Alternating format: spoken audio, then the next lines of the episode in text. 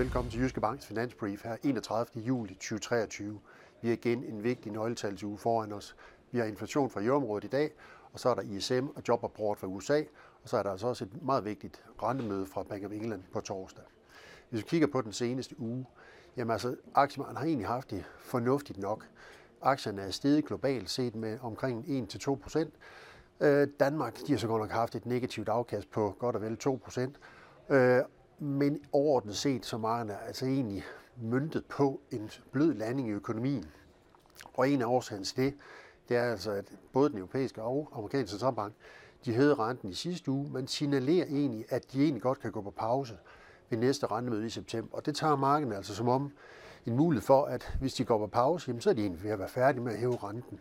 Og det betyder altså også, at markedet priser, at de ikke kommer til at hæve renten ret meget mere end med 25 basispunkter. Det er ikke engang priset, så man tror egentlig, de er ved at være derhen, hvor renterne de er ved at have toppet ud. Den japanske centralbank, de overraskede markederne i natten til fredag, godt nok ved at signalere, at de køber obligationer øh, først ved 1% i det 10-årige segment.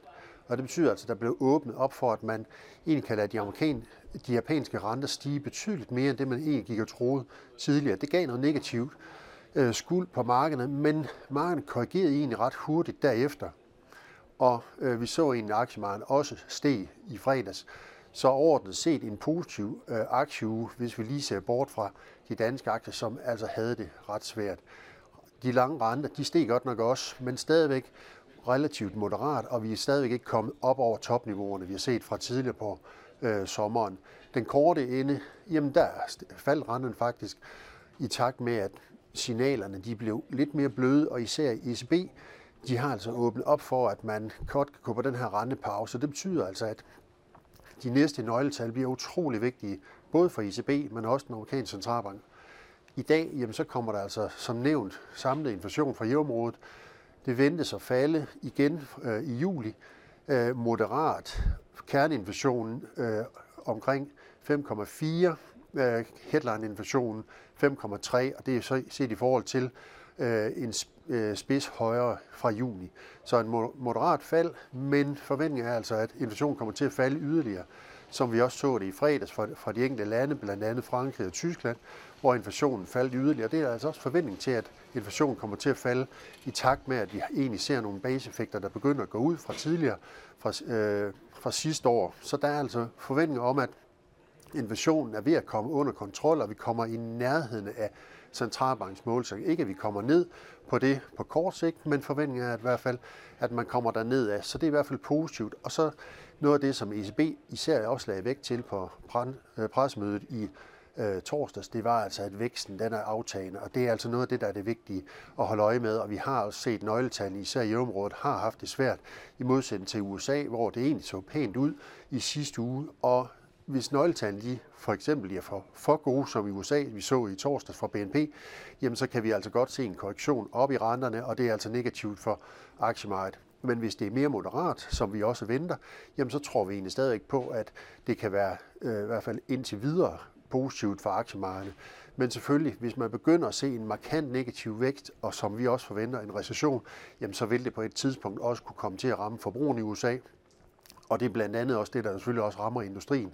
Og det er også derfor, vi i morgen får ISM fra øh, USA, hvor øh, vi igen forventer et fald. Markedet ligger godt nok til, at øh, eller konsensus ligger til, at der kommer en moderat stigning, godt nok på et lavt niveau, stadigvæk under 47. Det er ikke godt for ISM-indekset, det er faktisk det laveste, vi har set siden coronakrisen, øh, som så heller ikke er set øh, lavere siden øh, finanskrisen. Så det er altså på nogle øh, dårligere niveauer, vi har i ISM, og tendensen tror vi egentlig, den vil fortsætte. Så det vi skal holde øje med der, det er blandt andet ordreindgang på ISM øh, i industrien, som ligesom er en god indikator for, hvordan efterspørgselen ligger. Og vi tror altså, det bliver lidt mere negativt, end det, der ligger indikeret i, øh, i konsensus. Så er der jobrapport også på fredag, den er selvfølgelig altid vigtig at holde øje med. Vi venter stadigvæk, at, at øh, beskæftigelsen vil være øh, fornuftig, men stadigvæk aftagende øh, i forhold til tidligere. Det betyder altså også, at Fed igen kan begynde at være lidt mere øh, påpasselig med at skulle hæve renten yderligere, som de jo hævede i sidste uge, også med 25 basepunkter. Vi tror, det er toppen, og så dermed er færdig på det her niveau 5,25 til 5,5. Og så der, men så det vil altså sige, at de skal fastholde renten her i nogle måneder, før man, øh, man begynder at, at spekulere i for alvor, at markedet skal til at sætte, eller Fed skal til at sætte, sætte renter ned. Vi tror stadigvæk, det er for tidligt, men nøgletallene kommer i hvert fald til at køre i den retning, at Fed på et tidspunkt skal til at vende rundt. Noget af det, som selvfølgelig også er vigtigt at holde øje med i jobrapporten, det er lønvæksten. Og den er altså også, den var faktisk overraskende øh, øh, højere end ventet i øh, den seneste jobrapport i juni. Så øh, det er i hvert fald noget af det, som selvfølgelig kan være med til at, at gøre, at Fed er lidt mere påpasselig med i hvert fald at skulle signalere, at renten skal ned. Og det er også derfor, vi tror, at de i hvert fald vil gå nogle måneder, før Fed begynder at erkende, at renterne skal lavere. Ellers så er der selvfølgelig også øh, rentemødet i Bank of England på torsdag, som er altid er vigtigt at holde øje med. Mange priser, at øh, Bank of England virkelig skal give den yderligere gas. Vi er ikke helt så, så øh, vi tror ikke helt på så store renteforhøjelser, som der egentlig ligger indikeret i markedet. Markedet ligger lidt tvivlende om, de skal komme med 25 eller 50 basepunkter på torsdag. Vi tror altså, de nøjes med 25, og dermed også, at renterne egentlig kan korrigere lidt lavere, også i forbindelse med rentemødet i Bank of England på torsdag. Tak fordi I så med.